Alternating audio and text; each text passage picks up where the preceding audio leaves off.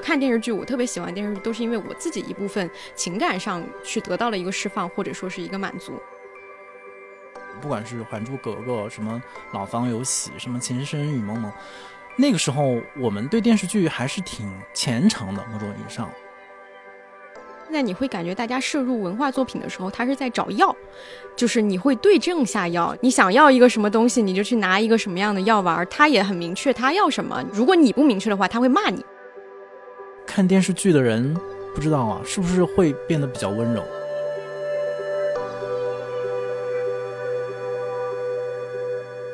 大家好，欢迎收听《螺丝在拧紧》，我是吴奇。这个播客每月会选择几个周四不定期上线，欢迎大家在泛用型的播客 App 以及各大音频平台搜索“螺丝在拧紧”进行订阅，也可以关注单独的微信公众号和微博，获取节目更多信息。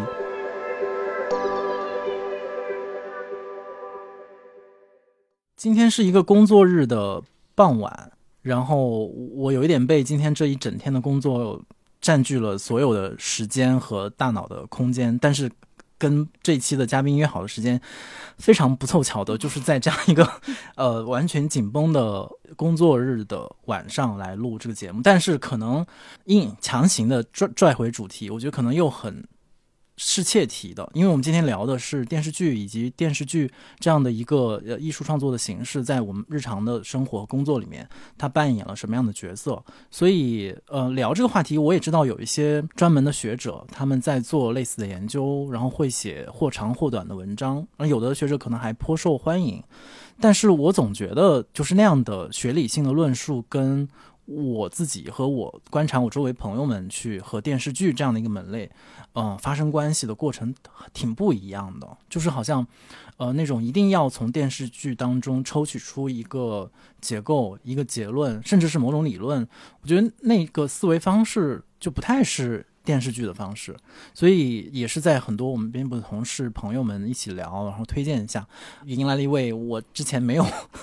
没有见过没有见过的网友。的朋友就是冻姐，然后她是展开讲讲这个播客的主播，然后自己现在也正在电视剧本土电视剧行业当中辛勤的工作着，所以很想要从她这里得到很多，除了她自己个人对电视剧的观感，也有在这里从事这个行业之后，回头再去重新看电视剧这样的一个门类，所以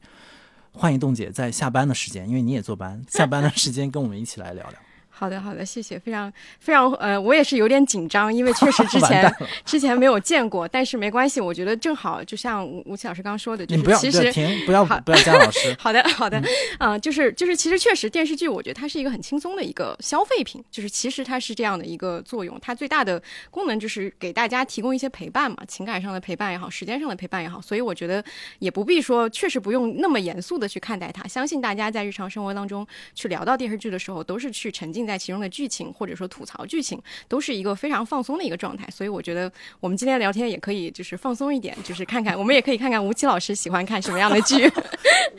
我我很怕我又带到一个严肃的深渊，但是一开始我们前面聊的时候就挺自然的，就会聊起来，大家看了什么，喜欢看什么，就是它的确是一个特别特别特别亲近的一个话题。所以一开始我们就可以稍微回忆一下，就是我们各自。对电视剧这样的一个门类的一个接受的过程，就是是是从小的习惯，还是说是中间呃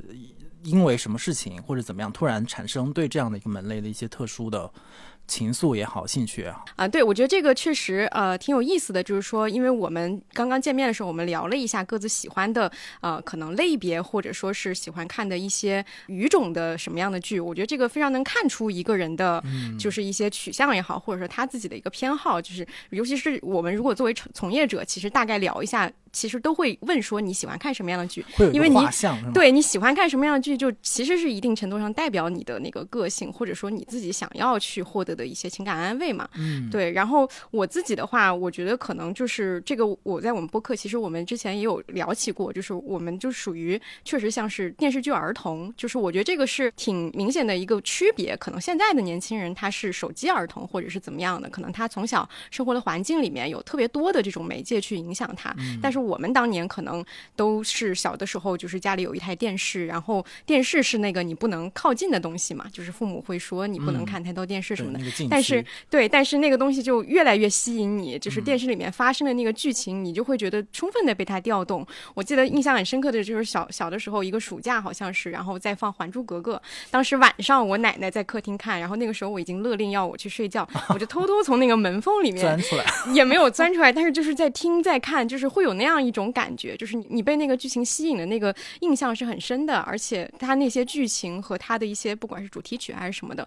都会在之后的时间里也会对你产生很深的一个影响。我觉得可能这是有点像是我们这一代人都有的一些共同记忆吧，以至于到今天，可能大家提起以前的一些经典电视剧，都还是如数家珍的，这都是非常的典型的一个事情。然后我自己的话，其实可能也是慢慢模糊，从模糊到清楚，去发现说自己这个类型它有超出于其他类型的一个兴趣，因为有人可能喜欢更喜欢看电影，有人更喜欢啊看小说，或者说看其他的书籍，啊，但是我自己可能就是一直都很喜欢看电视剧，直到把它变成了自己的工作。这个蛮有意思的是，呃，我的同事和同行就是交流起来，就是有一个不知道大家会会不会成为困扰的东西，就是当别人问你说你的爱好是什么的时候，你一定要说一些特别酷的东西，感觉才 不太有人直接说我的爱好是看电视剧，就是你一定要说我喜欢滑雪，对吧？喜欢冲浪，这样就显得你这个人很丰富嘛。我们就也很困扰，因为我们的爱好真的是这个，然后他又跟你的工作融为一体，当然它带来的一个好处是在于你可以充分的发挥你的，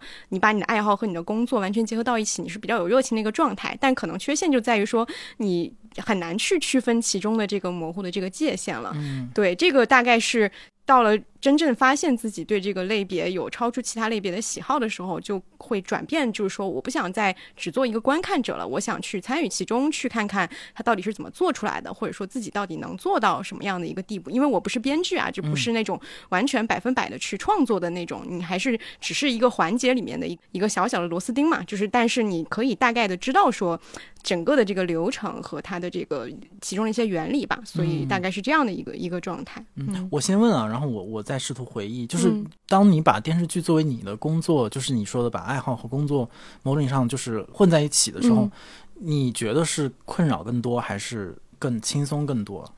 我觉得目前来说，肯定还是你的那个热情还没有被消磨嘛。因为如果你彻底觉得说这个东西对你来说是个很负担的东西，可能你也就会考虑。对对对对对，我觉得这个是很大的一个驱动性的这个东西。我觉得尤其做文化行业的人，可能都有这种，你天生就会被这个东西吸引和驱动，所以你才能够继续做下去。因为大家都知道，在目前的环境里做文化行业是一个什么样的情况，你还能继续坚持做下去，它肯定是有一些啊精神方面的东西在鼓励着你嘛。我觉得大概是这样。这样的一个状态，嗯，前面听你说到就回忆小时候那个看电视的那个情形嘛，我觉得可能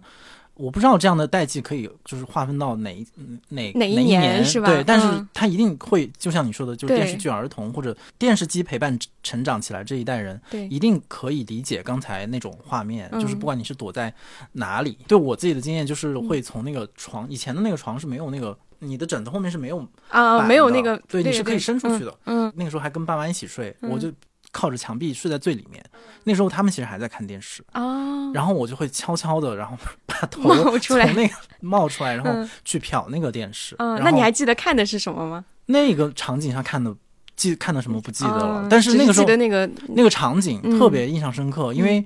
可能是有那种就是突破禁忌，就别人不让你。就是大人不让你做的事情，你硬要做那个快乐。但是里面我刚听你描述的时候，其实包括我们现在再说起来，当时脍炙人口的，不管是《还珠格格》、什么《老房有喜》、什么《情深深雨蒙蒙》，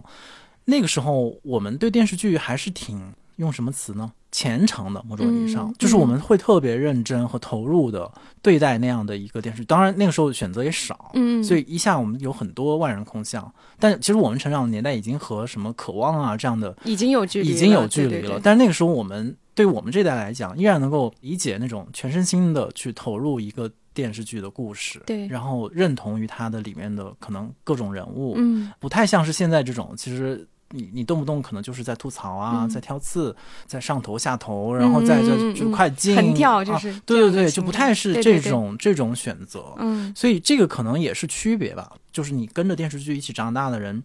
就不太能接受真的这个东西。就像你前面说它是消费品，但是我觉得我们对我们来讲，它有一层消费品所不能概括的那个意义，就是它对你的陪伴。我不知道是不是，我就是我在听你的描述的时候，我感受到。嗯，是的，我觉得电视剧之所以跟其他的一些，不管是长短或者说是类型，有就是其他的视频的这个东西会有区别的一点，也在于它的这个陪伴感。就像你刚刚说的，小时候其实还有一个记忆，是因为它是电视剧，不是每天一次性放出来的，你是需要长时间的每天看一集，每天看两集，每周等下一周，就是有这样的一个期待的。而且每天是定点播放的，每天晚上电视台几点，八点到几点是黄金档。所谓黄金档，它就是说你的那个时间一定是要卡在这个时候，你错过了，可能你就看不到了。我记得我小时候还有一个记忆，是因为我没有时间，父母不允许，就是你坐在那儿等着看，我就会去我我大姨家，他会订那个真的是广播电视报，里面会有那个每集的梗概，你就去看那个，你就是看那个梗概，你就知道说哦，剧情是原来是这样的，因为你没有办法完整的去看那个剧嘛。但是确实小时候，因为你自己投入了那个时间，你你就一定程度上会投入那个情感，那个时间是完整的，就是让你沉浸其中。你不可能在看那个的时候同时干别的嘛，就是小时候也没有做家务什么之类的，所以你你一定程度上，因为你奉献了你自己的时间和精力，所以它也成为了你的一部分。我觉得是有这样很浓的一个情感的一个投射在的。对，所以如果这么说的话，虽然电视剧这个行业也看起来依然如火如荼，或者至少是一个还挺吸引人、挺光鲜的行业，但其实。它里面已经具有某种怀旧性在里面了，就是我们已经开始怀旧了，就是怀念那种过去的很多，呃，可能选择更少，然后你和一个单一的产品，然后单一的文化作品，然后相处更长的时间，然后慢慢的等，所以这个还挺有意思的。就是原本以为电视剧已经是一个非常朝阳的也好，未来的，然后呃很多国家，然后什么 Netflix，就是这种新的模式在不断的推陈出新，嗯，但是其实。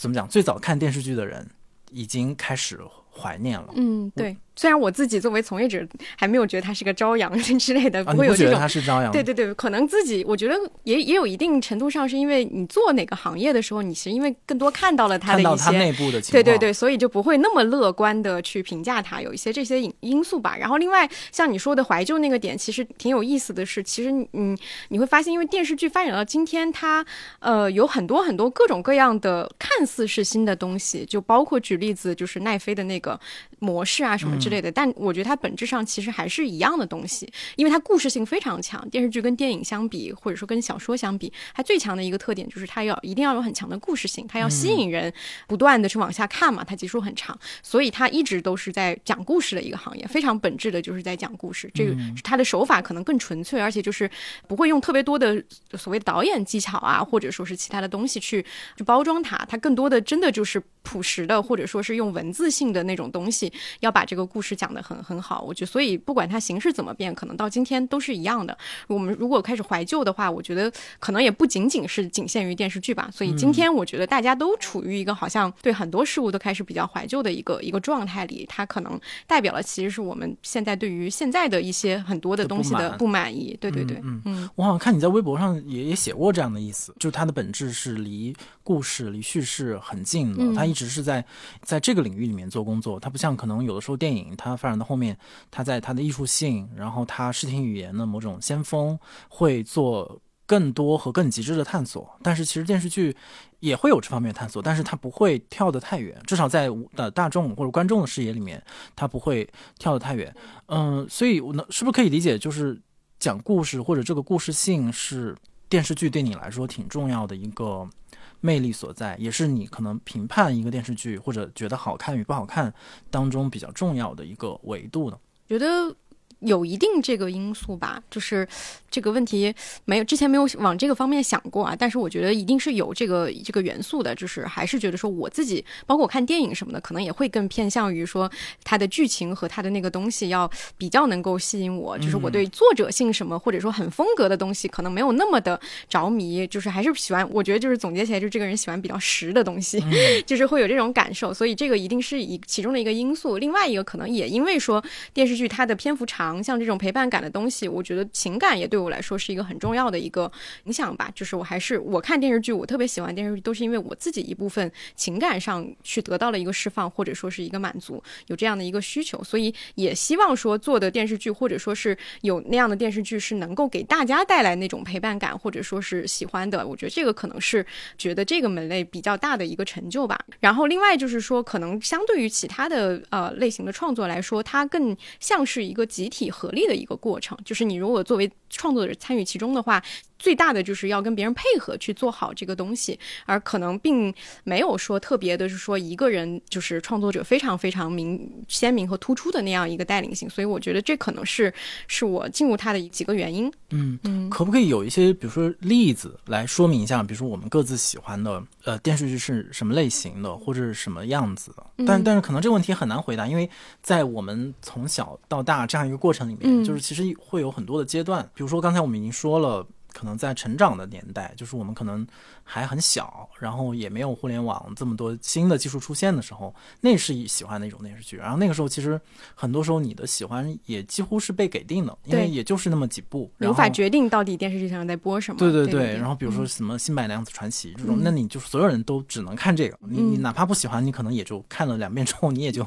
喜欢上了，因为它真的就像你说的，它和你自己的关系和呃自身，然后融融在一块儿了。我先说我自己啊。就是我，我觉得我在上学和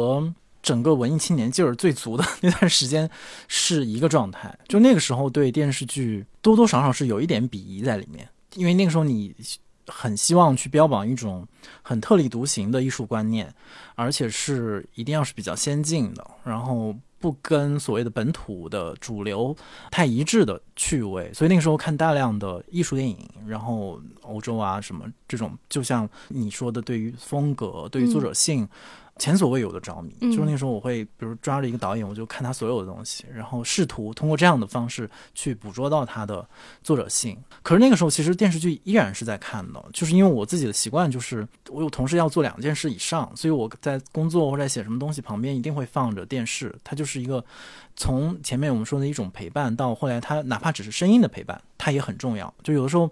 好像你在家什么都不干，你也想要放着。一个电视的声音，然后尤其是那种婆婆妈妈的，然后说一些其实你听与不听都没关系的那种日常的话，但你就觉得特别的像有人在家里跟你一块儿。生因为我们小时候生活的环境里面，电视永远是一个背景音在那儿存在的，所以我们自己在家的时候，我们也喜欢有一些东西在那儿放着，不然就会显得很空，有那种感觉，是吧？对，包括他们其实电视剧里的台词构造的那种氛围和节奏，还真是比较接近于一般中国家庭里的那种声场，就是大家说话的节奏、大概的话题，然后那种拟态是很很接近的，所以你就比较容易接受。OK，比如说你如果放个什么美剧什么在那儿。就会反正听感觉自己在练英语听力，对，就感觉就比较隔。然后你更何你再再放个什么韩语、日语，我那你就更就一定觉得哪里不对劲，就是你的注意力一定会往那个声音去去。就我的情况，然后到了工作的强度开始上来之后，又发生了一个变化，我开始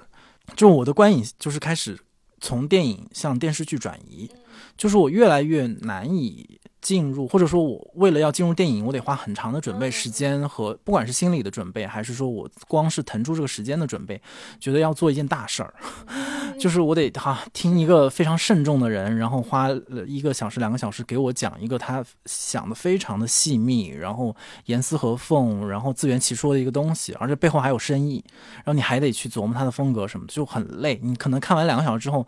你还要得花很长时间去琢磨这个事儿。然后像之前是狂用豆瓣，那还得去想啊，那我怎么写？就是 关 关于他的描述，变成一个很有负担的事情，没有非常重。可是可是电视剧这个时候就不会有这种负担感。嗯，不管这个时候不管是中文的还是其他语言的电视剧，都不太给我这种负担感，或者说这种负担感远远要低于电影。所以这个时候我看电视剧的那个频率又开始增加，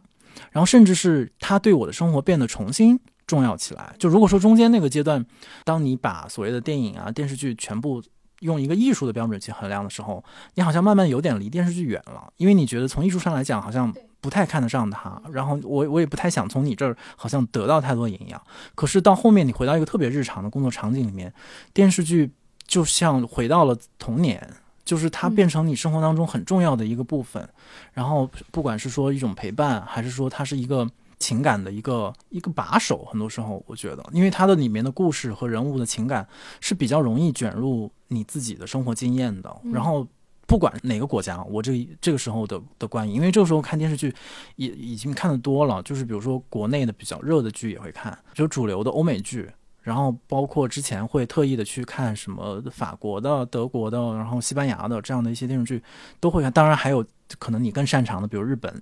韩国的电视剧。然后这个时候简单的搜索了一下我的嗯豆瓣的那个页面，发现怎么看了那么多电视剧？你最近一部看的是啥？风起陇西是国产里面看的最近的，前一个是那个留人哦，我也看了那个，啊嗯嗯嗯，Snow Horse，你觉得那个怎么样？嗯，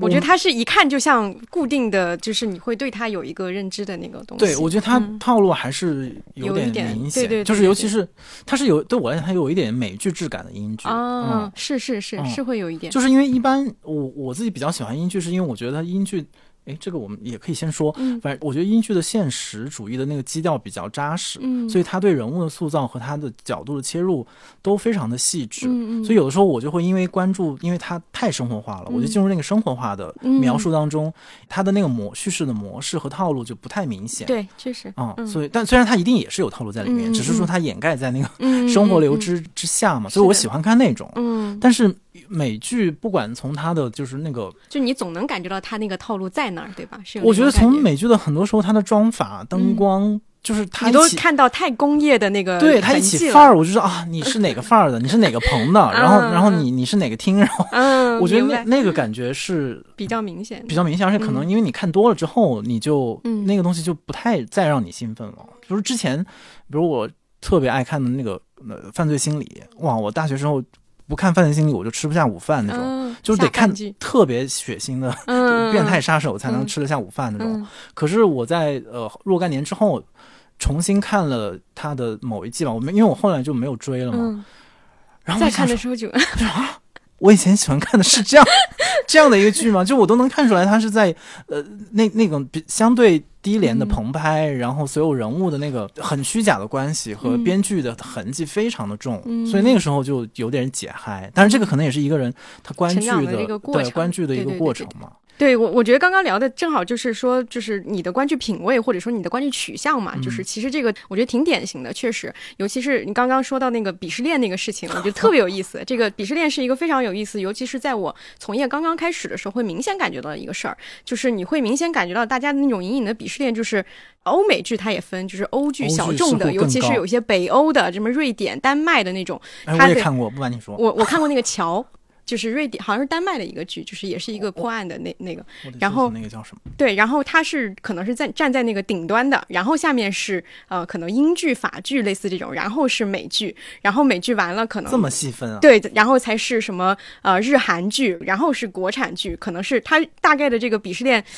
可以分为这样的一个一个类别吧，就是你能看到这个鄙视链的明显，就是会觉得说，一个是距离的远近，就大家觉得说离我最远的，或者说是越就是怎么说越看起来文明的，可能就是你觉得说越好的，因为它很抽象嘛，它第一个离你的生活经验比较远，然后它可能表达的方式跟你也完全不一样，然后离你最近的，然后最越家长里短的，可能又觉得说这个东西有点俗，或者说有点狗血，然后另外一个就是它叙事的技巧上也是越实在的去讲这个故事。其实它这个就跟电影跟电视剧的那个有时候的那个鄙视链其实是一个逻辑嘛，就是你觉得说越作者性的、越小众的，其实越好的，然后越贴近你的、跟你生活很近的，然后他的那个方式又会特别的实在的去讲一些狗血的曲折的东西，那可能那个东西就不那么就是不那么看得上。我觉得这个是是我在刚刚从业的时候观察到某一些业内的人，或者说是有一些呃长时间常年关注的人，他会养成的一个一个鄙视链。我觉得这个可能在电影里面其实也有他自己的这种，嗯对我觉得这个都很正常。然后，但是就是说，你你刚刚提到的第二个就是说，当你 逐渐自己的这个时间精力上来之后，你会发现说，哎，我我好像对电视剧的需求又上来了，也是很很典型的一个情况。因为确实对我来说也是这样的。我觉得你刚刚说那个电影的时候，我就非常感同身受，因为我就是逐渐的，尤其是这两年啊，你能感受到越来越多的，不管是热搜、新闻事件，对你的精力占用过多了之后，你真的很难再去承载一个。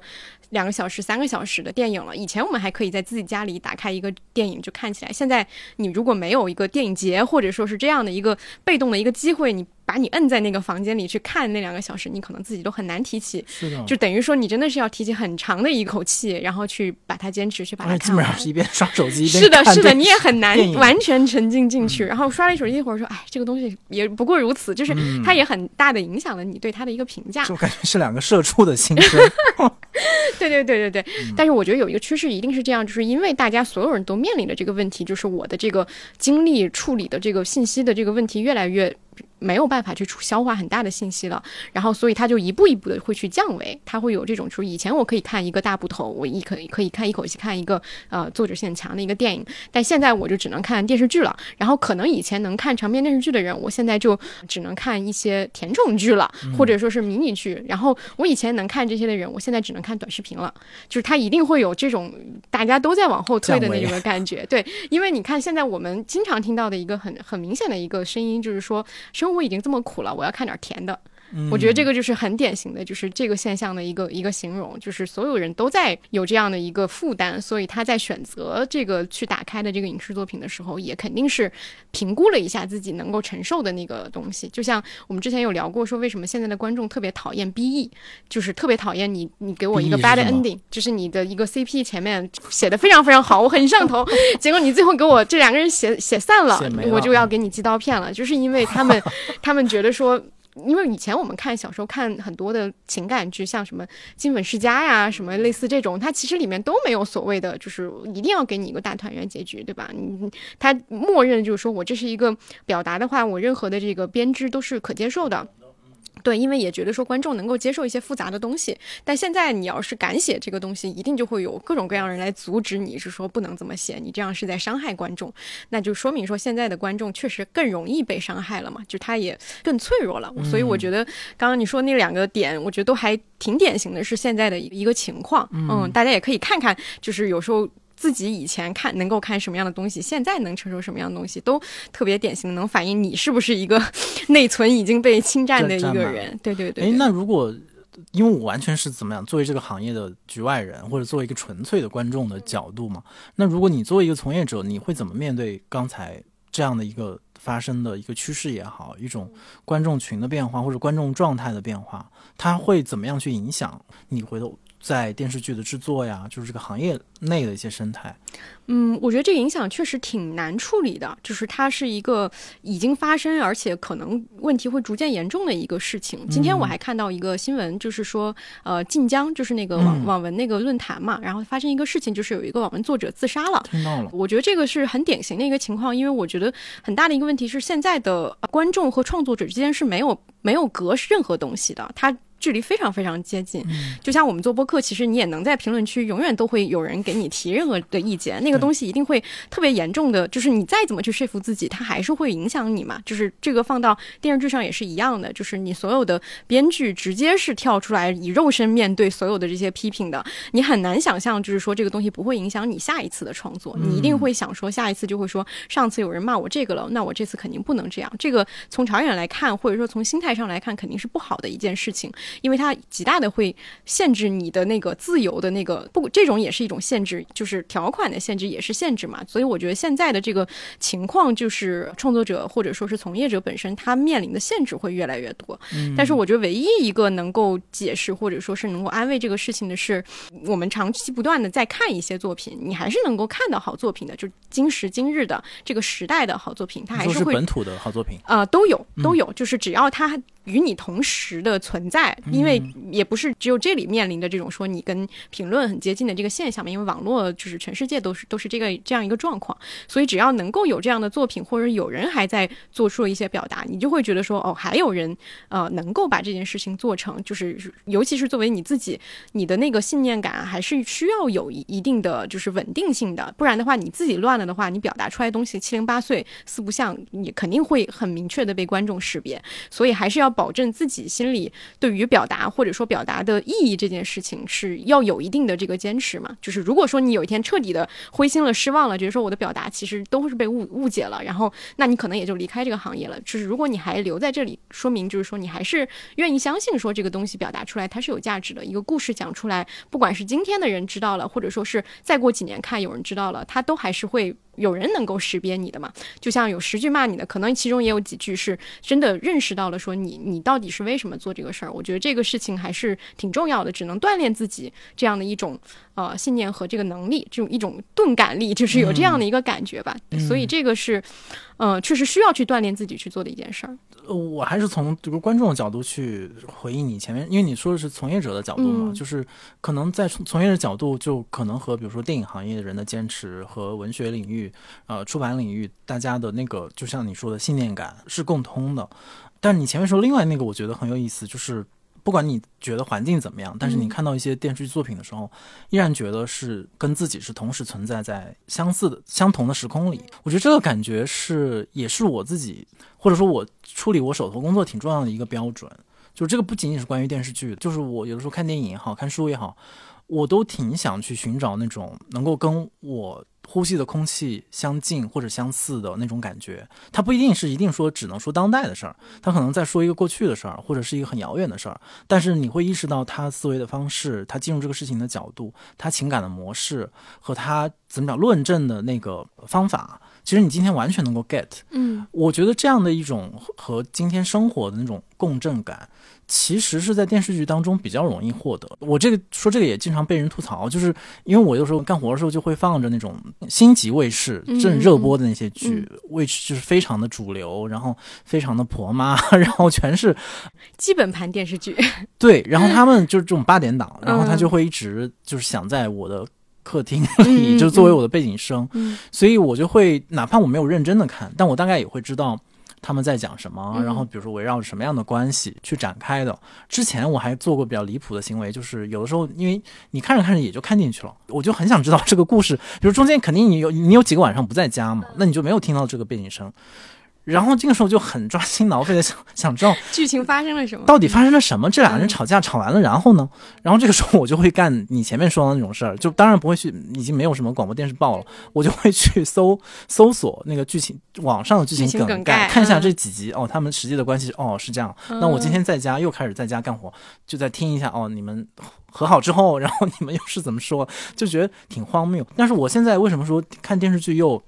挺上赶着看电视剧的，而且也觉得挺受用的。呃，不完全是觉得它让我放松，肯定有让我放松和亲近和就是让你觉得熟悉的那个感觉。但是同与此同时，恰恰是觉得我觉得今天电视剧它在捕捉这种今天周围生活的变化是比较敏锐的。嗯，哪怕是比如说前面说到呃风起陇西这样的是一个一个很看起来跟今天没有什么关系没有什么关系的剧，可是我的确是能够在这样的剧当中看到。今天的权谋就是它那个结构，而且我相信这个东西不是我自己臆想的，因为那些创作者就像你说的一样，他也是在今天的环境当中在做挣扎和选择。他为什么会觉得这个故事吸引他？恰恰是因为那个故事也让他觉得共振，所以最后那个共振就像涟漪一样，就震到他，震到创作者，呃，震到整个剧组，然后再震到相应的一些观众。所以我觉得电视剧。就是因为它的这种大众性也好，普及性也好，所以天然的，它的作者们，他他们的那个正感就会比较敏锐。因为有的时候电影吧，或者说电影的创作者比较容易沉浸到自己的世界里，或者说沉浸到一个相对封闭的艺术空间。这个时候，他所构想的那个世界未必需要跟现实世界发生那么强的关系，它完全可以是一个抽象的一个一个悬浮的世界，而且可以有非常大胆的想象。但是对电视剧来说不行，就是它得有一个，或者说有一些找到根的那个东西，对，它得有一个特别强大的现实基础，哪怕是无意识的，就会进入到它当中，所以这个是我最近几年为什么看电视剧多起来的另外的一个原因，就是我感觉我从电视剧当中得到好多关于今天生活的描述，然后这些描述是你其实不太可能再通过其他的方式去得到的，因为比如说电影，我们刚才说了太。怎么讲？庙堂之上，很多时候它的表达。然后，但是你说互联网上的社交媒体，然后或者是媒体吧，那个又非常的，嗯，太琐碎，太太破碎，然后又很断裂，嗯，就是那种矛盾你很难处理，嗯。但是电视剧它就用一个生活流的方式，或者用一群人物的命运，把这些东西都贯穿进去，嗯。这时候你容易得到一种同情的理解，然后也容易找到自己在这个当中的一个位置。所以那种观感还是比较舒适的，我感觉。对对，因为这些题材它本身其实还是现实创作题材嘛，因为在写的时候，他也肯定会就是说我写一个。父母跟孩子之间的故事，那我肯定会看现在的那个亲子关系是什么样的。就确实他能够在现实里面提取一些元素，然后让你觉得很贴近，但是他又会给予一个相对比较完整的一个起伏。你在这其中，其实你你既客观又主观，有那种感觉，你又能接受到一些跟你的贴近性，又好像跟他们不用发生太多的那个关系，不像热搜的一个事件出现以后，你其实就非常容易就跟他拉得很近嘛。啊，而且是一种很生硬的冲击，嗯，就是就是告诉你这个人对这个人。人做了什么，然后他马上面临什么样的制裁？嗯，但是电视剧里面你就相对有一个空间去理解这个人他是怎么长大的，嗯，然后他是在什么节点和转折的地方遇到了这个人，然后产生这个冲突，然后最后他们又是怎么样最后得到了各自的下场，然后那个下场又。好像不一定是那种剧烈的，它可以是一个慢慢的走散或者是弥漫的那个过程，不知道是被我们浪漫化了，但 但我觉得，但是我刚刚觉得就是感谢今天录这个节目，为我作为一个从业者增强了一些信心，增加了你的信念感是吗？对，因为因为我们长期以来最大的一个问题就在于说，大家都去看短视频了，就是因为其实它的区别在于短视频给予你的那个故事刺激是更多的嘛，就是它那个很强，就是一下子就是几分钟就告诉你一个转折，然后一下子那个主题和他要告诉。诉你的那个东西就能够传递给你，然后你也觉得很刺激，然后也包括像以前那什么几分钟说电影、几分钟说电视剧，都是这个逻辑嘛。因为大家都需要这种情节的刺激，那我可以在这里面找到一个替代。但你刚刚说那个，其实就是我觉得长视频的那个特点就在于说，它还是有一个长的一个时间和空间，需要你去进行一个更长的一个流转和更细致的去体会这些东西，它还是有必要的嘛。它也给你带来的那个东西，可能也是没有办法替代的，所以增强了一些。就是觉得说，哦，还会有人继续看这个故事的这种。所以你们行业讨论的话，会以就是短视频或者说这类流媒体作为你们的一个怎么讲对手，或者说呃冲击来源。呃，因为它其实本质上还是说观众的这个取向，就是可能会有一些什么数据分析类似这样的东西，但是会有一个感知，就是说观众可能也像刚刚说到的，在这个时代下，它的承载力或者说是这种承受力在变弱的情况下，那你要怎么讲？可能有一些故事确实它就不是很能够在今天去讲了，比如说你比较复杂的，进入比较困难的，你你上来就给大家很强的这个负担感的，以及它可能最后的那个结局会相对有一些复杂性的东西的，我觉得可能它确实我。就不是说它不好，肯定它是复杂的东西。我我觉得我们都属于觉得说复杂的、多义的那个东西是好的人，但是它可能在今天的时候，它如果你要做的是一个面向大众的东西的话，它可能就会有一些限制嘛，是这样的一个情况。它是不是它也就是一个被拆卸的过程？嗯，就是就是前面我们说电视剧，毕竟还是要花一定的时间嘛，很长的篇幅这样去讲这个故事，然后大家听，然后要。各种要把这个人物关系能能塑造出来，它其实是一个还蛮长期的一个一个付出。但是，一是现在很多客观环境上会造成一些限制，你你有时候你想付出这个题材你不能碰，这话你不能说，所以就这样的这样的题材出不去。二是大家的注意力和大家生活节奏和这种社会的实际的情况和心理状态，大家也。不太在，或者说有一些人嘛，这个转变已经开始发生了，大家不再再接受这种更长篇的，所以它只能是你把它切割的非常碎，就是你把整个可能原本是构成一个电视剧的很多单元切割切割到很多不同的场景和博主和视频和短视频平台那里去，然后大家就得到这种零星的满足，跟这个博主感受一下美食，跟那个博主感受一下什么谈恋爱当中的辛酸事，或者看一个什么短剧，然后就把我对亲情的东西抒发一下，好像就就这样就。打发掉了。会有这种感觉，就是可能以前不会有这种明确的感觉，但现在你会感觉大家摄入文化作品的时候，他是在找药，就是你会对症下药，这个你想要你想要一个什么东西，你就去拿一个什么样的药丸儿，他也很明确他要什么，你也很明确。就如果你不明确的话，他会骂你，他会说我要的就是这个，你为什么给我那开个？错药了。对对对对对对对。然后如果你明确了，那你你们就变成一种售卖关系嘛。我给你这个维 C，你就吃维 C，你你去其他的地方找其他的东西，这可能也是你说的那个拆分的那个东西。就是现在的电视剧，你会特别明确的，就是说甜宠就是甜宠，对吧？甜宠里面有它的禁令，就是说你不能让男女主角太撕扯的太厉害，这样的观众就是觉得说我很受伤对对对对，会有这样的一些就是明明确的一些类别分出去，其实也是在帮大家去做一个这样门类的一个筛选，因为你可能就是今天可能你很难接受一个未知的东西被放到你面前，你没有办法去挑战和承受它。我觉得这可能是比较明显的一个情况。年轻的同事频频点头，感觉完全被你说中。我也觉得，哎，你这个比喻就很妙，哎，就是找药，因为我特别同意你，就是说，就是早现在的就是这种完全被细分和切割的很细的这种呃受众的情况，所以大家都是在很细的领域里面去找药，所以他就会倒逼呃行业或者说作者，我也只能必须得选择一个领域，就是我就专注给这部分人开药，或者我专注做那部分。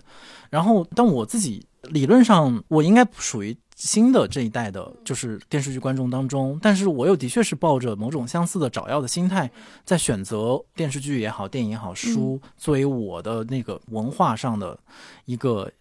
一个药引子。所以，就我想起好多很具体的场景。前面说到，就是比如说，呃，上学的时候，我就会找，比如犯罪心理这种非常很长，就是它的连续性很强，然后嗯模式也很强，但是又非常的扭曲，然后变态、血腥，然后作为我每天吃饭的下饭的那个剧，背后的心态是什么，可能也值得分析。但是它对我来讲是一个很具体的功能，就是它陪我一起吃饭。然后到后面，比如说现在工作的时候，有的时候。不管是我把它作为我的一个工作之余的放松，还是说哪怕是作为我工作的延伸，就是我通过电视剧再去重新的观察社会和大家的呃情感的变化，甚至可以再细一点，就是比如说的像那种迷你的英式探案剧，对我来讲就是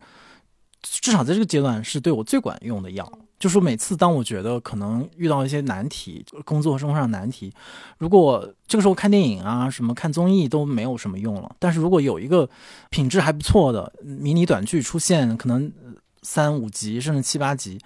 然后我就会如获至宝。就是我好像我生活里就突然多了一个抓手，我就可以通过看这个几集的故事，然后把我的重心和我的所有的东西就往上面倾斜。然后当你倾斜到它上面，好像你身上的重担就被会被卸掉会被一些卸掉一嗯些，嗯然后这个就是挺妙的，就是但是我现在还只停留在像电视剧找药的这个阶段，就当然我之前节目里面也说过，有的时候会刷短视频，但我觉得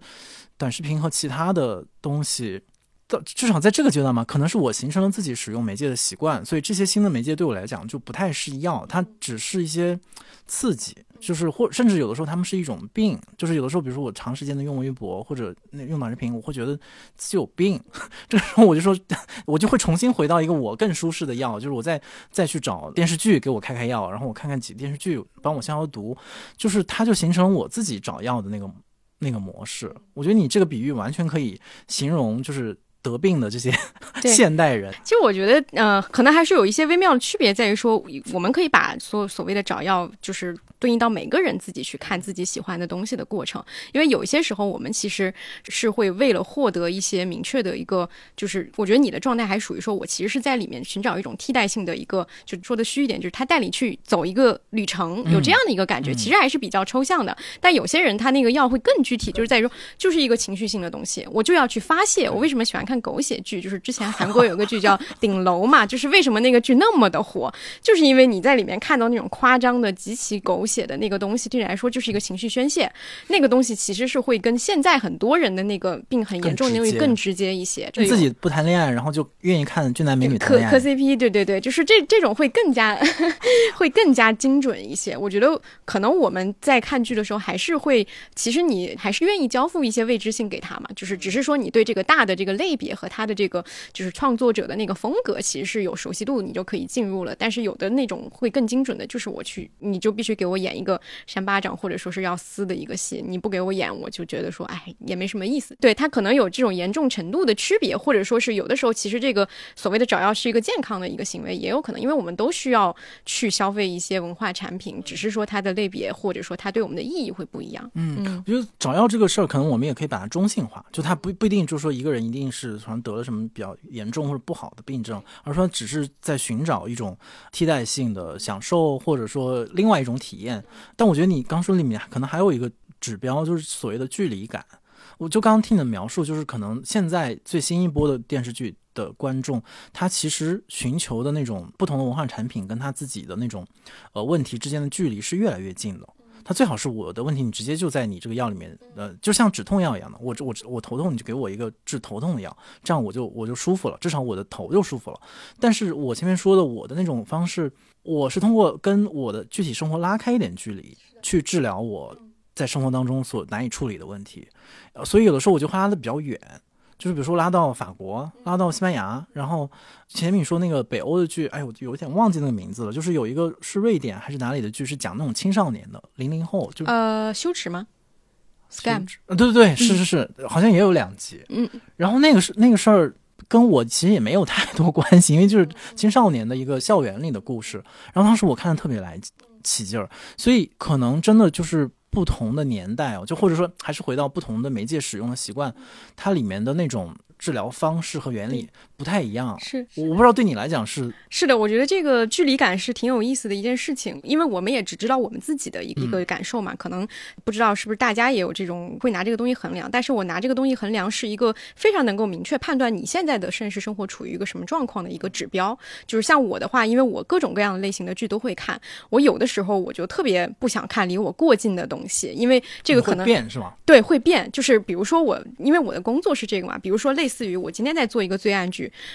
可能我就不太再去想看同类型的这个东西，因为它跟它离得太近了，我就会动我那根就是工作的弦。就是我觉得这个不仅仅是从业者这样，就是包括像你说的，就是你也不需要说工作压力特别大的时候，我去看一个社畜的剧，对吧？就是去看他有多苦，我也不需要那个情感替代性的满足。对我反而希望看一个侦探的故事，看一个什么样的故事，他那个东西，呃，对我来说很遥远，我没有任何的代入感，但是他也能够对我有一定的解压。包括像我有时候我就会去看很早以前的剧，然后或者说是是呃，我觉得。有一个体验，就是我们刚刚前面在聊到英剧的时候，会我看英剧有时候就是有时候看一些破案的那个东西，你就会很明确的知道说，哦，它是一个什么样的流程，但是他把这个流程走完，这个过程本身令我极度舒适，就是这样的一种感受。所以我觉得判断距离感也是衡量你自己生活是不是。进入到一个说，呃，什么样的一个区间的一个很重要的一个指标，至少我们自己在挑选的时候的这个意识其实是这样的。对，它是随着你自己生活节奏的变化在变化的。因为刚刚听你的描述过程当中，我脑子里不断的就出现蹦出各种剧的名字。我有一个，的确也有一个特别，就是那种头痛医头的一个反射，就是我会有的时候，我相信可能。尤其听罗斯的朋友很多会共鸣，就是会当你看到这种时局或者政治上的很多问题的时候，你会陷入一种无比纠结和痛苦的状态。这个时候，我在电视剧领域求助的一个办法，就是去看那种就是前面说的，就是带一点权谋或者带点历史的剧去。呃，在历史当中找呼应，这个其实可能跟我们的某种阅读习惯也有关系。这个时候，我们经常会求助于历史，就是不管是大家最近想起，比如说，呃，一战之前的状态，还是说，呃，我想想到那个电视剧叫《苍穹之昴》，嗯嗯嗯。也是一个老电视剧，然后是好像是跟《甄嬛传》前后的，但是它就没有没有得到爆火。但其实它的制作是非常精良的，而且它里面呃整个文学性和表演是中日合拍的一个一一个剧，就是讲光绪和那个慈禧的故事。然后那个里面对于就是高高在上的君王和他周围的那个小圈子的描述和他们自己的主观心态，我就觉得是特别能够起到一个辅助我去理解和认知今天的困局的一一个很直接的。一副药啊，就所以所以前面我说好像要距离感，但的确就像你说的，它是一个会动态调整的一个过程。然后现在我就是一直想 进入的环节，就是我们就开始聊具体我们喜欢或者想要觉得有话可说的剧，就我我觉得可能大家也会想听这个，就是所以先问你，因为我前面大概也说了，我大概看剧的范畴嘛，就很想，尤其是也知道你应该是比如说在日剧、韩剧这方面会看的更多，然后这个完全是我比较空白的部分，然后我也感知到我周围的嗯同事，而且这个同事都不是说哪一个代际的，就是普遍性的都被日剧和韩剧所吸引，嗯，所以。你要不要从你对日剧和韩剧的兴趣，嗯嗯，说一说你喜欢他们什么？对，我觉得就是之前我们在交换彼此的观剧地图的时候，对，有说到，就是说我其实一直会更偏向于看东亚剧集一些，就是我觉得这肯定是有文化上的相相近性的一些东西的，就是因为他们的整个社会环境或者说一些状态跟你其实能找到更多的共鸣嘛，就是会有这样的一个相近性的这个感觉。然后我看日剧、韩剧的话，也是，就是尤其是韩剧会比较有意思的一点，就是说，呃，你其实我也是。是从我们刚刚说小时候看什么《蓝色生死恋》那个地那个 环节，那个那个时候过来的，你能够其实能够看到韩剧有一个非常明显的一个一个变化的一个路径，它的这个讲述故事的方式也好，这种所谓的韩流为什么一再一而再再而三的都能够冲出亚洲，或者说是直接的走向现在的全世界观众都能够消费，它它是背后是有很多很有意思的东西的。我觉得这个韩剧的话，它是一个非常典型的，就是说我愿意吸收更多外来。来的东西，且我愿意去磨练我自己的技巧，然后我让我的叙事技巧更加的能够熟练，所有人都能够被我这个叙事技巧所，就是也不说打动吧，就是你都能够因为我的这个技巧高超，所以喜欢上我。但日剧它会跟韩剧形成一个反面，是日，因为日本相对封闭嘛，你能看到那个市场，也能看到，就是说它现在还是一个电视台去运作的一个模式，没有说奈飞特别多的去进入那个市场。虽然它现在也有网剧啊，但是日本就是以前我们。可能曾经都经历过那个日剧非常非常辉煌的那个时候，就是所有人都看日剧，然后也都觉得像像木村拓哉这样的偶像，他就是一个全亚洲人都知道的一个偶像。然后他就进入了一个急速的衰落期，就近十年可能大家都会觉得说啊，日剧不行了，日剧不行了，怎么样？但是他确实不行的，我觉得他那个不行就在于说他确实没有外部的刺激去给到他去做这样的一个大刀阔斧的一个改变。他的目标和他的市场就是在于我的这个国民群体，然后又因为可能一些断代。啊，或者是一些元素，可能它的这个创作会相对乏力一些。但是在这两种观感当中横跳的时候，比较有意思，就是我有时候看韩剧，觉得说，哎，套路太多了，受不了了。然后我就去会看日剧，虽然那日剧那套路真的不怎么样，但是它很返璞归真，会让你觉得说，哎，好像又很向内走。对对对对对，又还也还挺治愈的，会有这样一个横跳的一个感觉。另外就是，我觉得日剧、韩剧有一个共同特点，就是亚洲人更擅长去讲细腻情感的故事，这个跟可能英美会有。有些区别，因为我举一个特别典型的例子，因为之前那个提纲里也有列说，就各个国家那国别的剧到底有什么区别嘛？我觉得文化区别是一个非常大家典型都知道的事情。但有一个例子是我之之前想的，就是说为什么你会发现，就是东亚剧集很少做续集。就是你想美剧都是第一季十几季，实习生格雷这么多季，他一直能做下去，对吧？但是东亚剧集比较少，日本有像像棒这种，但是它也不是一个非常典型和普遍的一个现象嘛。就是我觉得原因可能就在于东亚人的这个情感对情感的在意，它会导致说我最多就能承载这么多。就是比如说我第这一季里面，如果是一个男女主角的情感戏。我一定就得挖掘，就是说为什么他俩必须得在一起，挖的非常非常深，他们俩的前世今生，然后怎么怎么样，对吧？他一定要制造一个非常浓烈的，对观众来说，我必须相信这两个人就锁死，就是这样的一个东西，他才能够吸引大家看下去。但是美剧里面的感情不是这样的，美剧就是一见面啊，一对眼，然后就可以怎么样了，对吧？那你下一季因为这个主角不演了，换人，呃，观众也就 OK，就这个是一个很典型的一个文化差异的东西，所以我会觉得说日韩剧它会更。更多的在意这种情感的细腻和微小的那个东西，相信大家看日剧的时候，尤其会被那些非常非常细碎的那个东西所打动。那个肯定是其他剧种它替代不了的。这都跟我觉得是我们可能更在意一些情感投射的东西更重要有关系。所以我自己会比较喜欢看那个东西，觉得说他们讲情感也会反观自身，说那我们其实中国人也有很多情感的东西，这个东西那到底要怎么样去表达？所以是这个方面会觉得说这种类型的剧它相近性会情。感上的相近性会更高一些。对，但是我也确实就是，尤其我刚刚对那个很感兴趣，就是为什么你不怎么看韩剧这件事情，我我挺感兴趣的，就是 但没有不带任何那个那个什么，就是就是为什么？因为我接触过很多人，其实对韩剧都会有一个比较既定的一个印象，就是他因为有了那个既定印象，可能之后再去打开它就比较困难。所以我挺想知道说你你对韩剧有没有一个你的既定印象？嗯，或者说它是不是阻碍你去打开它的一个理由？从最直观，就是你提这个问题时，我就能想到一个画面。然后我觉得那个画面，某种意义上，因为在发生在我比较小的时候，所以它形成了形成了我对整个韩剧和韩国文化的一个印象，基本的印象，就是就是蓝色生生死恋风靡的时候，是我的表弟跟我说的，说他有一天他起就是半夜吧，夜里嗯起床就是去厕所，走到客厅的时候，我就发现电视机亮着，嗯，然后。他妈就在那儿狂哭，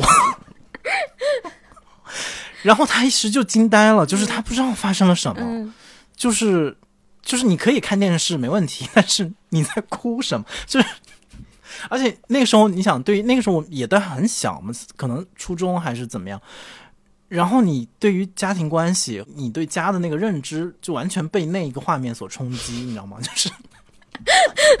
所以那个画面我就永远忘不掉。然后，当然我自己也看《蓝色生死恋》，但是我已经有点忘记它那个具体是哪里吸引我，可能只是大家看。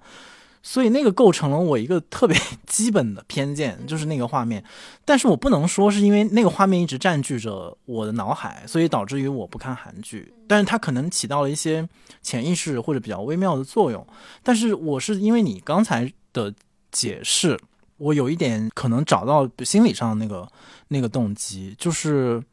我的确有一点回避和抗拒这种在个人情感上做反复的推敲和像揉面一样，我们去去揉这个事儿，然后把这个东西掰开了揉碎了说这个事儿，表面上说是不太吸引我，本质上应该就是我比较抗拒这个东西，嗯，就是我也不太喜欢这种情感模式，所以对于韩剧这样的一个。就像你说的这样的一种模式的话，可能就缺乏那种吸引力。然后，但日剧偶尔我会看，但是也很偶尔了。就我能想到的，比如说像《四重奏》这样的日剧，但是它吸引我的点，恰恰也是因为我不知道它算不算比较典型的日剧，但是它的确没有那么直接的去讲情感关系，它其实有一点。带着回避，嗯，然后带着一种甚至有点悬疑的那种假悬疑的色彩，在讲这几个人的故事。因为这几个人其实也都是有点回避他们各自的核心的情感范畴，所以那个剧看的我就比较享受。所以它可能当然也可以上升到某种文化的层面，但可能更多的是跟个人的情感模式和你，尤其是在诉诸于文化产品的时候。你的个人策略，就有的人肯定是我就顺着我情感模式去找，但我就恰恰是那种会情感社恐，有点这种感觉。这个感觉 没有，我说的是取向，我的取向。对对对对，确实，呃，我觉我觉得你说那个观感其实是挺对的，因为韩剧就像刚刚说的，它可能更多的它的那个拆解的那个细腻是会用一些技巧性的东西嘛，而且它确实非常在意这个东西。就是我的一个感感受就是说，韩国人特别。擅长谈恋爱，就是他们呃感情情感剧为什么像《蓝色生死恋》会哭？我觉得这对女性观众来说，韩剧里面的那个对于情感的重视程度，那个东西是非常的，就是有效的，就是对，因为他很擅长，他自己也喜欢琢磨，就是你把它拟人化的话，他喜欢琢磨这个事儿，他也能把这个事儿给你讲得很清楚，然后对你自己的一部分想看这个产品的那个东西就能够被他充分的满足。我觉得这为什么一直把韩剧跟女性挂钩，它肯定是还是有一定的原原因的，它提供的这，尤其是类似于就是亲密关系里的这个情感体验是比较足的。日剧的话，它可能更偏向于人和社会的关系，就是就是你这个人到底要在这个社会里面去怎么样去生活，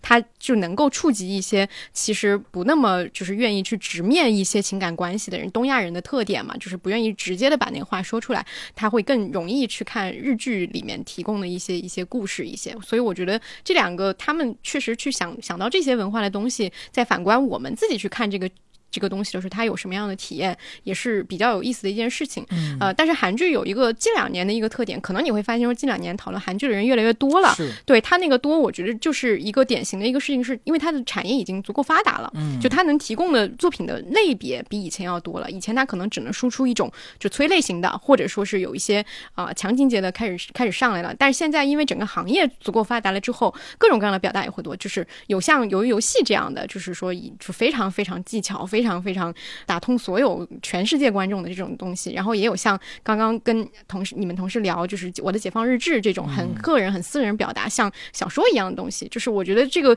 就我比较羡慕韩剧的一点，是因为它的市场蓬勃发展，所以它能够容忍不同类型的作品存在，观众也逐渐的被接受了。说我不只想看爽的，我也有其他类型的东西，我也觉得说我可以看。我觉得有的时候它那个那个关系是推进的，是在于说，当我看了这个剧以后，哎，我发现我能接受它，我才发现说，哦，原来我也能欣赏另外一种类型的作品。但你一直不断持续的去给我喂同样的东西，那我就觉得我只喜欢看这个。我觉得这是一个所谓的循环的一个问题。所以韩剧它比较让人羡慕的，作为从业者羡慕的一点就是它进入了一个良性的循环，它能够有这样的一个推进。但是这个跟个人取向，我觉得也还是不一样啊。就是作为个人的话，你完全可以去选择自己情感上最最喜欢的东西去看。嗯，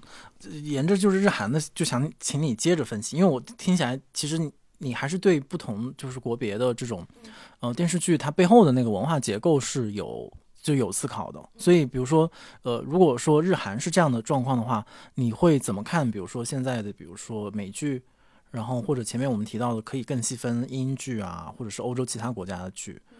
在今天我们整个中国观众这里的接受的那个那个程度和那种接受的模式是什么样子？嗯，我确实对于英美剧的就是文化分析会少一点啊，因为可能很难形成一个特别系统的一个感知，而且我觉得可能近两年观众对于具体细分到英剧和美剧的那个讨论也比较少，确实比较少。但是我觉得有一个分类是奈飞剧。和其他剧，我觉得这个是比较 明确的这几年的一个趋势，因为大家会很明确的去讨论奈飞怎么怎么样，或者说有一派可能更小众的是，我觉得 HBO 更好，就是他们认的会是这个东西，因为这些流媒体它也开始推行各个国家的一些自制剧了嘛，我觉得这个是比较有代表性的，就是奈飞剧为什么会现在会带在大家心目中成为一个类似于像品牌的一个名词，就是我觉得它确实背后有一些它自己的套路和模式，它在各个国家。去制造了这个剧，它其实都有一定的相似性，我觉得这是比较明显的，大家可能看得多也会能够发现。所以我觉得这个是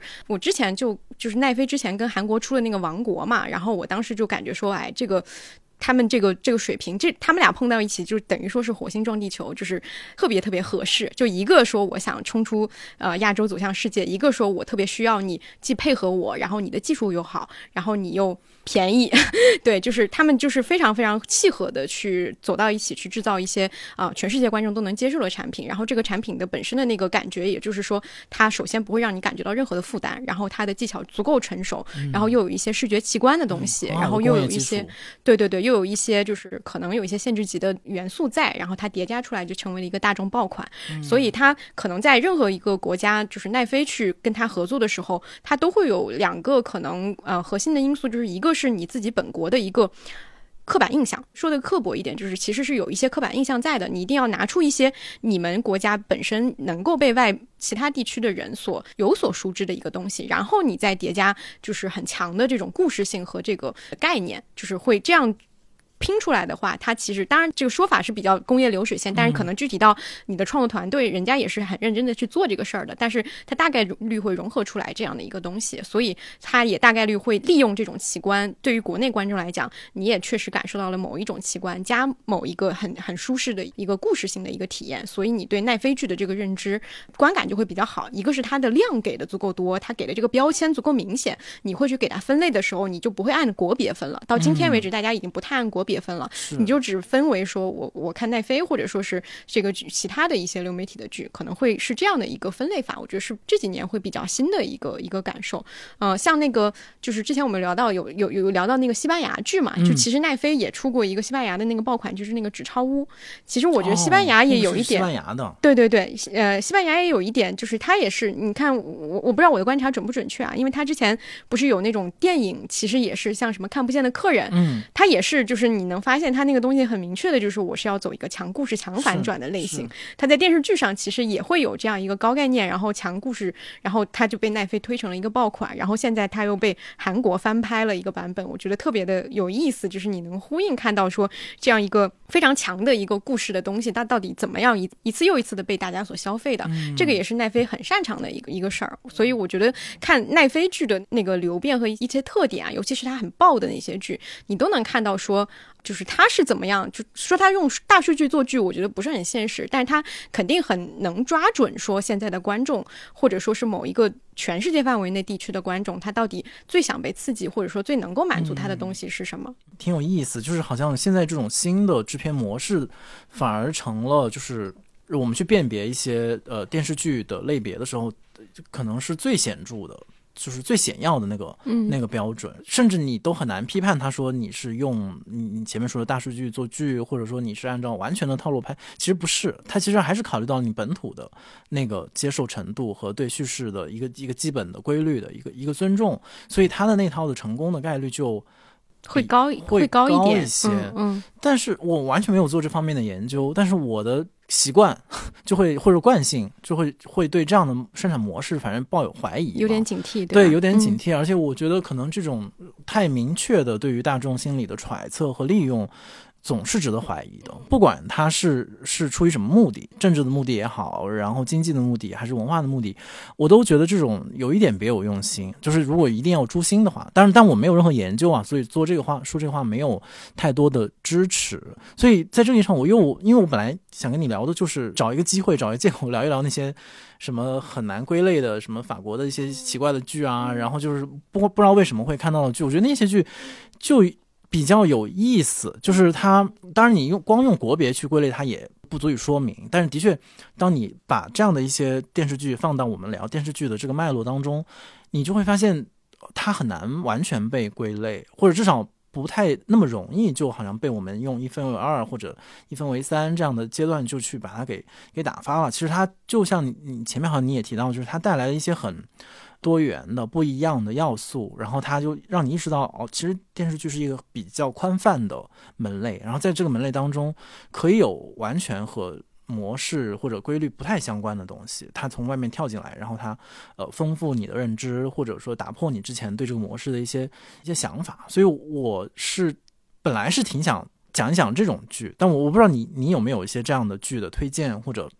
不管是哪个国家的等一下，我我我我看一下我的那个列的那个单子。单子吗？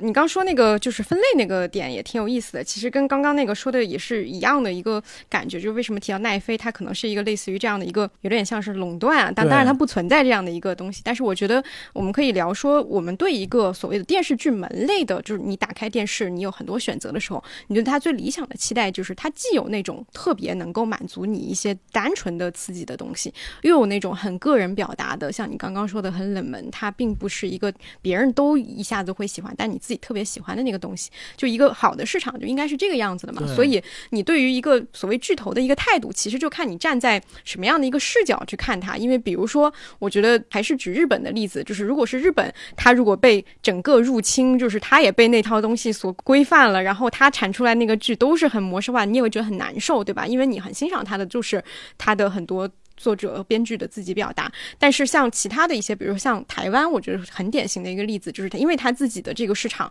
因为一些原因吧，他就整个被抽空了嘛。有一段时间、抽空了之后，他自己要重建非常非常困难，因为他市场小，然后又没有什么钱，所以这个时候如果有流媒体进来告诉他说你的市场可以是全世界，那整个他的产业就会起来。这个也是客观上可能对他来说是有益的一件事情。所以我觉得这个其实视角蛮多的，评价他的时候都都还蛮不一样的，也是一个动态的一个过程。然后说到那个小众剧的那个过程，我觉得我觉得我们可以交换一下，就是对对对对对对，因为刚刚你有聊到英剧嘛，啊所以我我也挺好奇，说你自己就是看那么多就是英剧上，你自己最喜欢的是什么？你先说嘛。我最喜欢的英剧是《重任在肩》哎，就是恰好没看这一部啊，真的吗？那个我我我很喜欢这个剧，它是一个就是很难去，它不是一个破案剧，但它确实是一个警察的一个，我觉得有点像算是一个职业剧吧。就他的这个主角是警察这个系统里面的那种反腐科的人，就他的那个作用就是去揪黑警，他是一个非常不利的一个处境。然后一共有六集现在，然后他一个是他整个的那个反转性做的很强，另外一个就是你到里面其实主角的他的那个目标就是我要辨别到底谁是我们当中的叛徒嘛。他在这个过程里面，你去你能看到说主角的那个过程，他不是很。爽的说，我去揪出了谁，我怎么样去差别这个识别这个人？他每一次都是伤痕累累的。对，我觉得他能讲这个，对他这个过程，其实他有一点就是说，你能能在他的这个故事的设置当中看到，说他在强调一个事情叫做规则，就是我我受制于规则，我不能太英雄主义，我不能说直接去把你怎么怎么样，我一定要在规则下面办事情。但规则极大的也限制了我的能力，我明知道他是有问题的，但我不能去做，受制于规则。然后，但是主角一直都还在规则里面，他中间也有。各种各样的觉得说不甘心或者是怎么样的那个过程，然后一直都还在这个规则里面。我觉得他就是。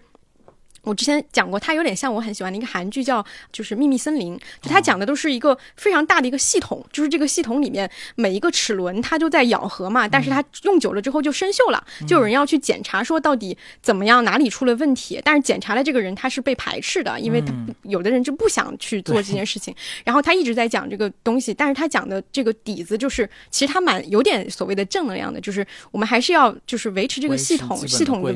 系统自己的这个自我更新。心它也是很重要的，而不是说这台机器坏了以后我们就整个去摧毁它。它是在讲，呃，加在这个系统里面的个人是有多么的艰难，然后他的信念是怎么样促使他去做这件事情。所以，我这应该算是我就是比较喜欢的一个英剧。哦，这个设定就很吸引我。然后我我我也记了，就是非常 快速的记。我最近。最近两年嘛的出的那个迷你剧，它其实议议题上很像你刚才说的这个设定，就是在系统内部，就警察之间出现了一些微妙的，就是脱轨或者是错位或者是行为失失范的一些状态吧。他怎么样被他的同行或者他的同伴所识别？就是包括一些政治正确，对于比如说穆斯林啊这样的一些政治正确的因素加入之后，警察之间内部怎么去辨别什么样是正确的好的警察行为，然后什么样不是？然后一个叫塔楼，然后一个叫应急响应，就是就是讲那个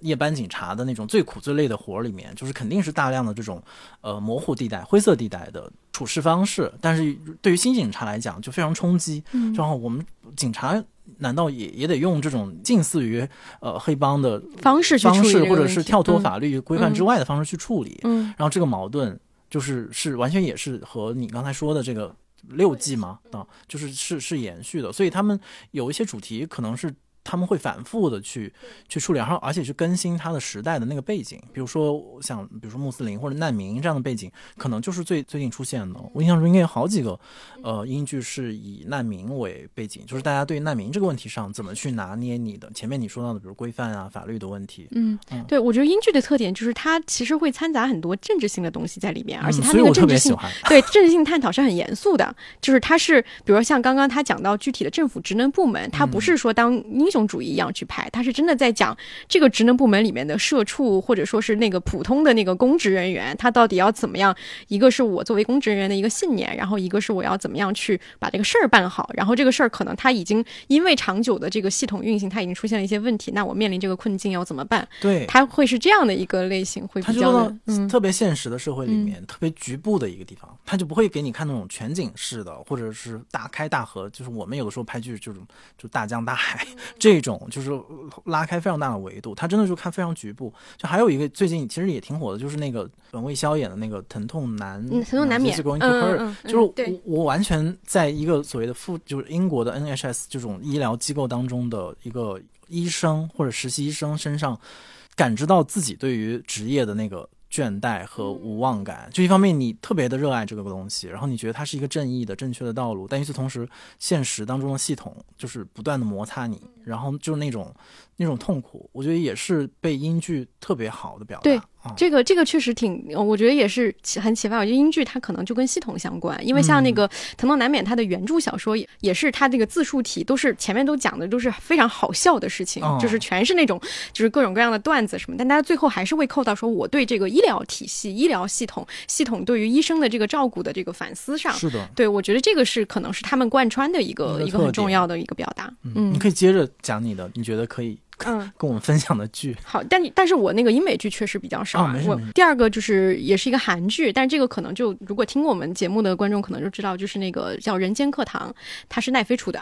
对，但是我觉得它是奈飞跟韩国合作的所有这种所谓的很流水线的作品里面，我我目前最喜欢的一个，因为它不太是特别，我觉得它就有点像是说。一笔那个助学金发到了所有的学生里面，有的人成为了那个官员，但有的人就是做了自己，就是他有点像那种感觉，就它是一个校园题材，然后它校园题材里面，呃，是讲的是，而且它涉及了很多校园的一些阴暗面，就是这个男主角他是一个学习成绩非常好的一个一个学生，但是他就是看起来就是没有什么，就除了成绩好以外没有任何的特点，但他私下做着一有一个身份，他他是一个皮条客，就网络皮条客，就是他帮一些也年轻的援交女孩去接洽客人，同时他。提供那个年对年轻女孩的那种保护，就他配合的有一个打手，就那个打手去帮助他去保护这些女孩，在就是这过程当中不被残暴的对待嘛，就是有这样的一个保底机制，所以他是一个这样中间的一个人。然后这两层身份，就是他会这个故事就是讲他怎么样这个身份可能会面临一个揭穿啊，或者是之类的这个过程。然后这个过程里，我觉得他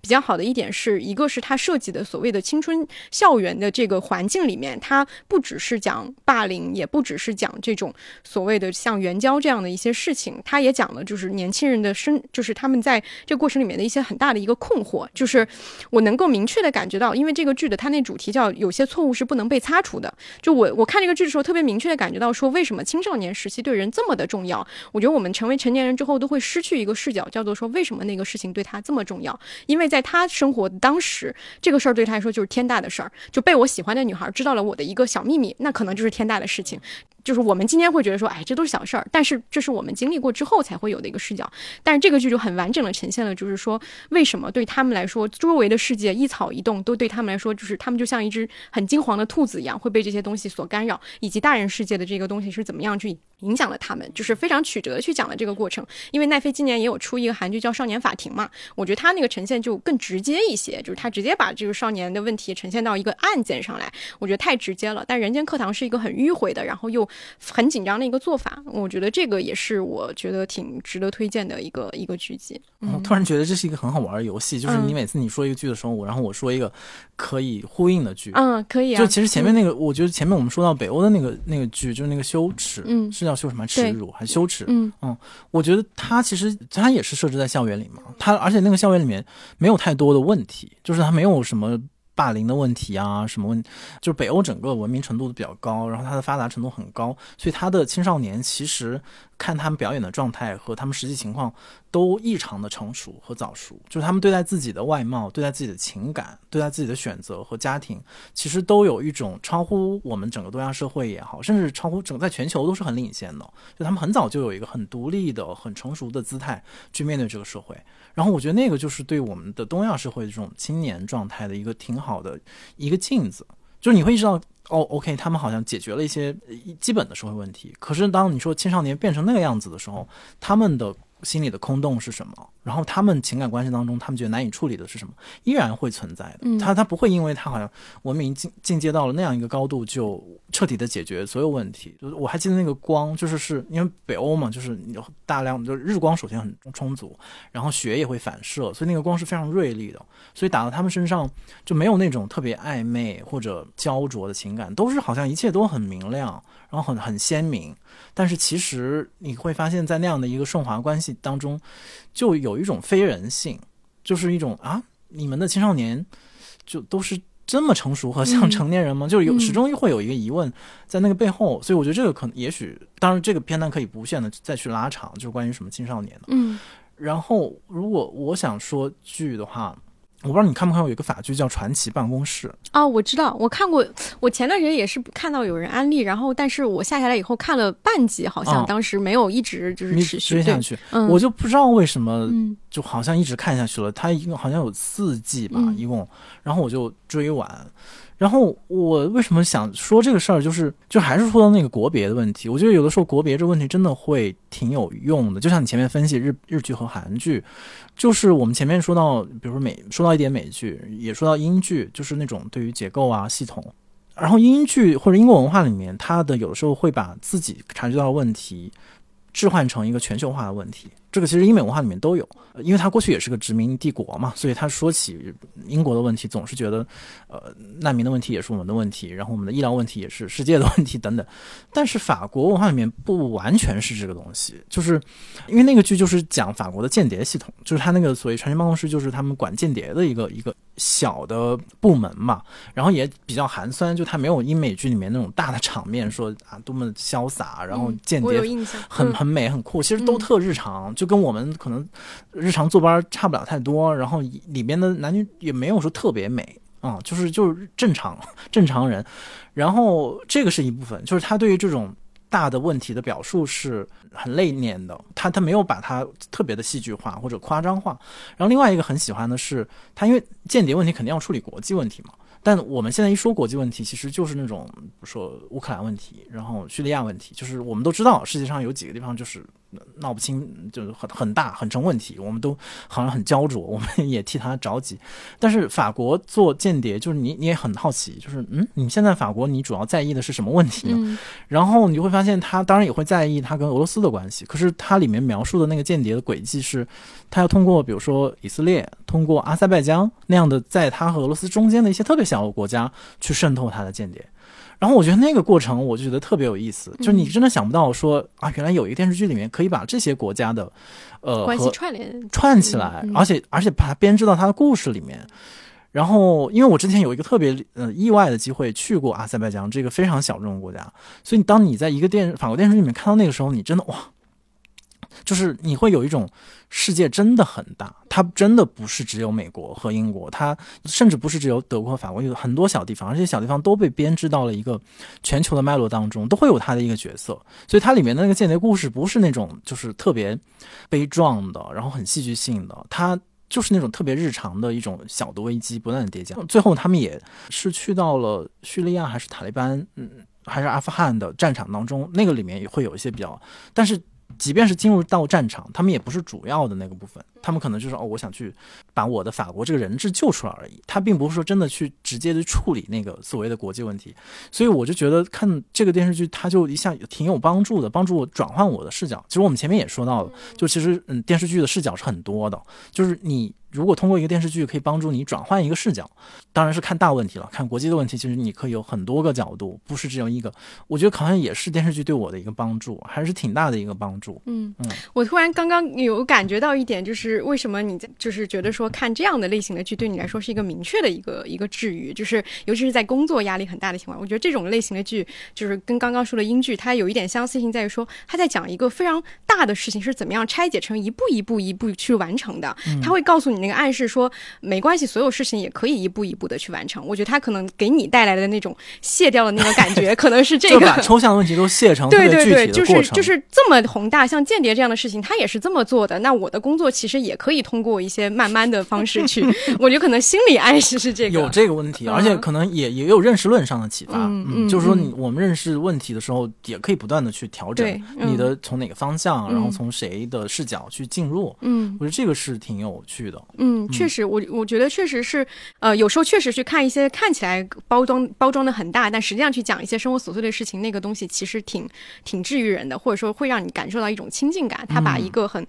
光鲜的东西抛到你面前，但是它是慢慢的去拆解的。但是如果是以光鲜且光鲜，我有点理解为什么留人可能你会就是不太喜欢，因为他就是以以间谍，就是好像他是一个后备部门，他就应该做一些后备部门的事情，但他结果真的是在做一件大事情，这就有点觉得说有点追求那对对对对对，那就有点面嗨了，会有那个感觉。包括他一定要塑造成那几个就是在那个办公室里的人很惨，对被欺负，因为各各种理由被欺负，然后互相还倾压，然后。他又没有把这个东西讲，就是要么你就明确的说，我们都是身怀绝技的人，对，他也不是这样的人，那就是几个能力参差不齐的人组成了这个队伍，到底为什么？然后他们又承担了这么大的一个责任，对，然后其实是没有讲的特别清楚，对啊，然后硬要做这个反转，就是套路还是有点太重了，是的，是的，嗯，我觉得我可以再说一个呃台剧，就是呃叫《我的自由年代》。是一个很早一三年还是一几年的一个剧了，然后就是我觉得它并不是一个很成熟的一个剧集，就是它不是说特别的从头到尾起伏特别的完整，而且它也制作上相对其实是有点土的，它有点像我们以前看台台偶剧的那种感觉。你今天再去看它，它会有一些过时的部分，但是我觉得它那个也是。也是一个大学校园的剧，也是比较好的是，它有点像是我们以前看《奋斗》的那种感觉，就是你看到了一群大学生，他们在自己成长的这个过程当中，他们所面对的具体的问题什么，而且尤其里面他讲到了有几集是我觉得是比较高光的，是他们是怎么样去反抗学校里的一些事情的，就是他有讲到这个东西，我觉得尤其是在一个相近的社会里啊，他讲到这个部分里的时候是比较动人，他那个反抗的呃过程里面，他就有那种就是一个。原本从乡下来的一个女孩，她是怎么样？以前不那么自信，不那么对自己有自信。然后她因为自己的朋友，她要去做这样站出来去做这件事情。就是其中有一台词我印象特别深，就是男主角问她说：“你觉得你现在比以前要好了吗？”她说：“我觉得我现在比以前更自由了。”就是他讲的这个自由年代的这个自由，就是扣在说我我到底为什么呃会觉得说我现在比以前是不一样的？我那个不一样的标准是在于说，呃，自由这个这一点，自由在于说我更多的认识我自己，且我明确我的责任和我的能够去承担的这个东西。然后以及包括他也有那种里面就是真的把伍佰请来在学校里做了一个演唱会，然后就伍佰你知道他那个歌和他那个象征跟整个的那个氛围也是比较贴的，所以这个剧当时也是偶然看到的，但看完之后。就确实是一几一三或者一五了，就确实是有个七八年了，应该是，就是整个的那个视觉都比较的落后。但是我觉得他讲的这个东西挺真的，就是这个这个我我被你种草了，这因为我也特别爱伍佰 哦，是吗？就他这个，但是他只整体有有一条线还是这个情感线啊，就是男女主角那个情感线，还是可能因为我会比较追这个东西。但我这当时看完以后，就是额外的这个所谓的对自由的这个定义是，呃，一直都比较比较吸引我的。我现在微博。置顶还是里面的那两句台词，就是对自由有多大的理解，就有多大的自由，就是这是它里面那台，我觉得这个影响我比较深，所以我一直就是记到了现在。嗯，我觉得好，我觉得我好，我有点爱上这个游戏了。我觉得 用电用电视剧来就是 对互相去呼应，我觉得特别特好像挺有用的，比较比较实际。就在你，因为我原本主要记了好多，比如说之前看的。比较装逼的法剧啊、德剧啊、西班牙啊等等列好多，还有英剧写了一堆。但听你说这个台剧的时候，其实我想到了一个，就是我不知道你看没看过，我名字都有点记不清了，是叫《闪亮的日子》还是叫《光阴的故事》？比你说这个应该还要还要早，更早，对对对。而且都拍的比较简陋，应该都是棚拍，因为他们是拍那种以前台湾眷村的故事嘛，就是拍那一代人。然后比如说里面用到是肯定是罗大佑的歌，然后他们那那一代人是怎么成长，尤其是。其实那个就有点接近前面我们聊，比如说那个，就是我们国产的父母爱情这种，经常会把一拉拉出两代三代人的那种，就是编年史的感觉。我觉得那个那个台剧，反正我当时看的特别动情，就是。呃，其实是相似的历史过程嘛，只不过他们是在在另外的一端，然后他们也和家长的关系跟我们也很相似，包括他们和大历史的关系是用相反的方向嘛。他们在眷村里面，然后的国民党啊等等这种干部，然后其实也是机关啊，这这一套，包括后来他们就从这个眷村里面往外走，然后你们这种当时形成的这种小的友谊，在后面的发展当中怎么继续维系？有的留了下来，有的出去，然后有的结成呃伴侣，有有的没有，然后又是好几。家人这样一个群像，其实是蛮是嗯中国人做做剧的时候的一个比较基本的一个一个结构。嗯，我同事会笑我，就是喜欢看这种年代戏，就是有一种呃全大大家庭的，因为一般好像理论上就是年轻的观众就对这种大家庭都觉得是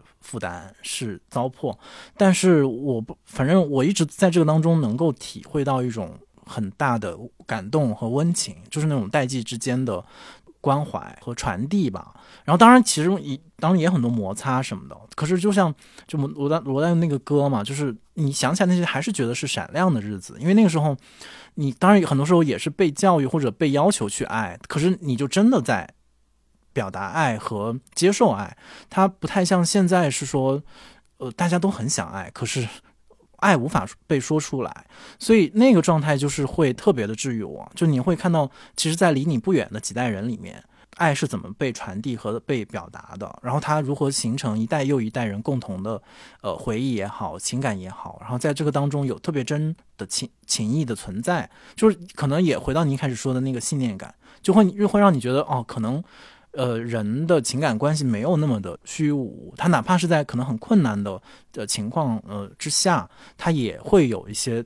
残存的部分，然后甚至这个残存部分是是一个挺共同的基础，它不是说像现在这种情感被划分到了非常细致的，有的情感只有你懂，有的情感只有这一小撮人能 get，而是在一定的程度上可以被大众所分享，可以交流，然后可以形成我们某种共同记忆的部分。所以在这种年代剧，我我觉得他们是发心比较。真诚的年代剧，它这真的是可能创作者也感受到了这种召唤的年代剧当中，我觉得作为观众我也能 get 这种。代际之间的情感，我觉得对这个剧的那种情感，可能类似，有点像是对，呃，我我想象就是《请回答一九八八》那种感觉，就是大家其实你说白了，你跟一个年轻人说你要讲一个大家庭，年轻人说肯定说不看，但你跟他说《请回答一九八八》，他还是觉得说那是好看的。就是我觉得可能我我还是觉得东东亚人或者是中国人，其实他不太会说有一个天然的说，我真的是不相信所谓的那个。亲情家庭的那套东西，因为你本身就从里面生长出来的，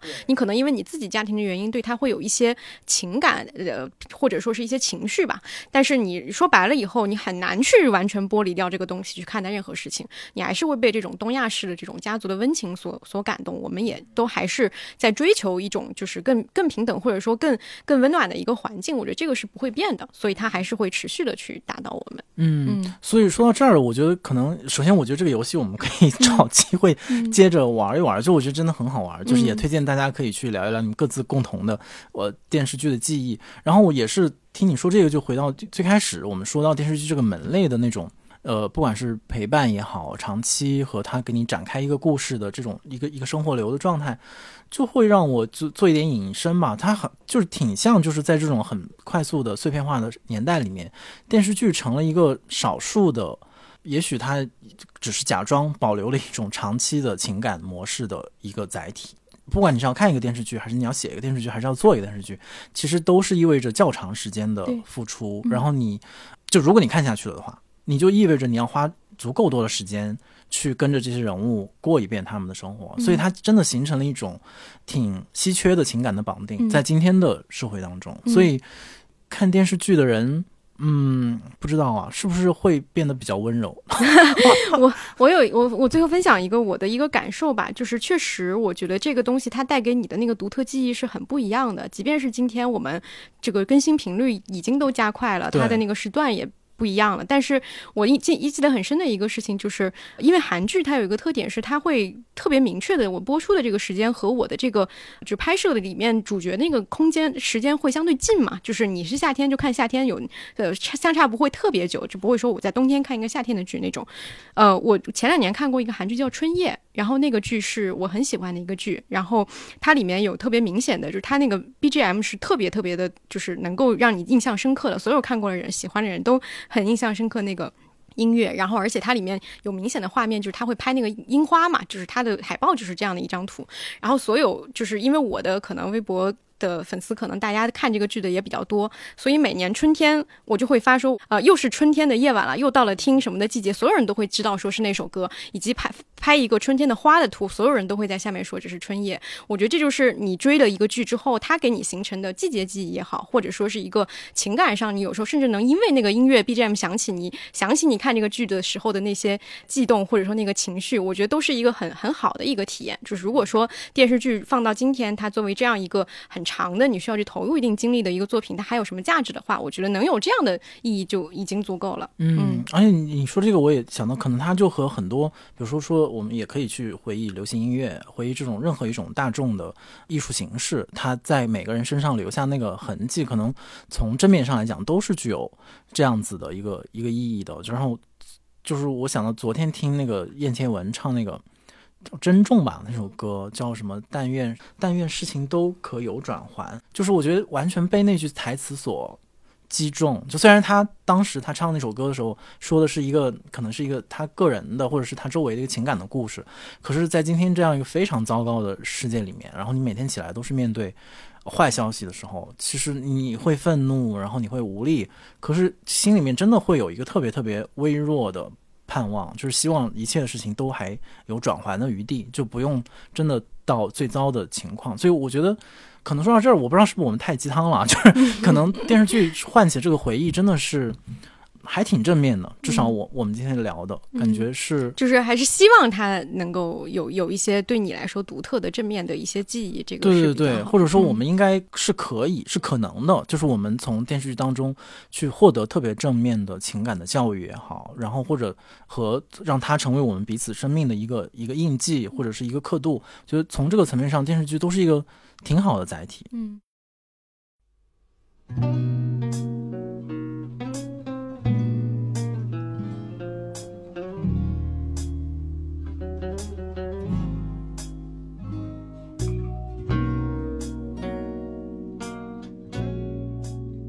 如果你有任何建议或者提问，可以通过单独的微信公众号、微博找到我们，在本期节目的评论区留言，我们将在下期节目的末尾回答你的问题。感谢大家收听本期的《螺丝在拧紧》，我是吴奇，欢迎大家在泛用型的播客 App 以及音频平台搜索订阅我们的节目，下期再见。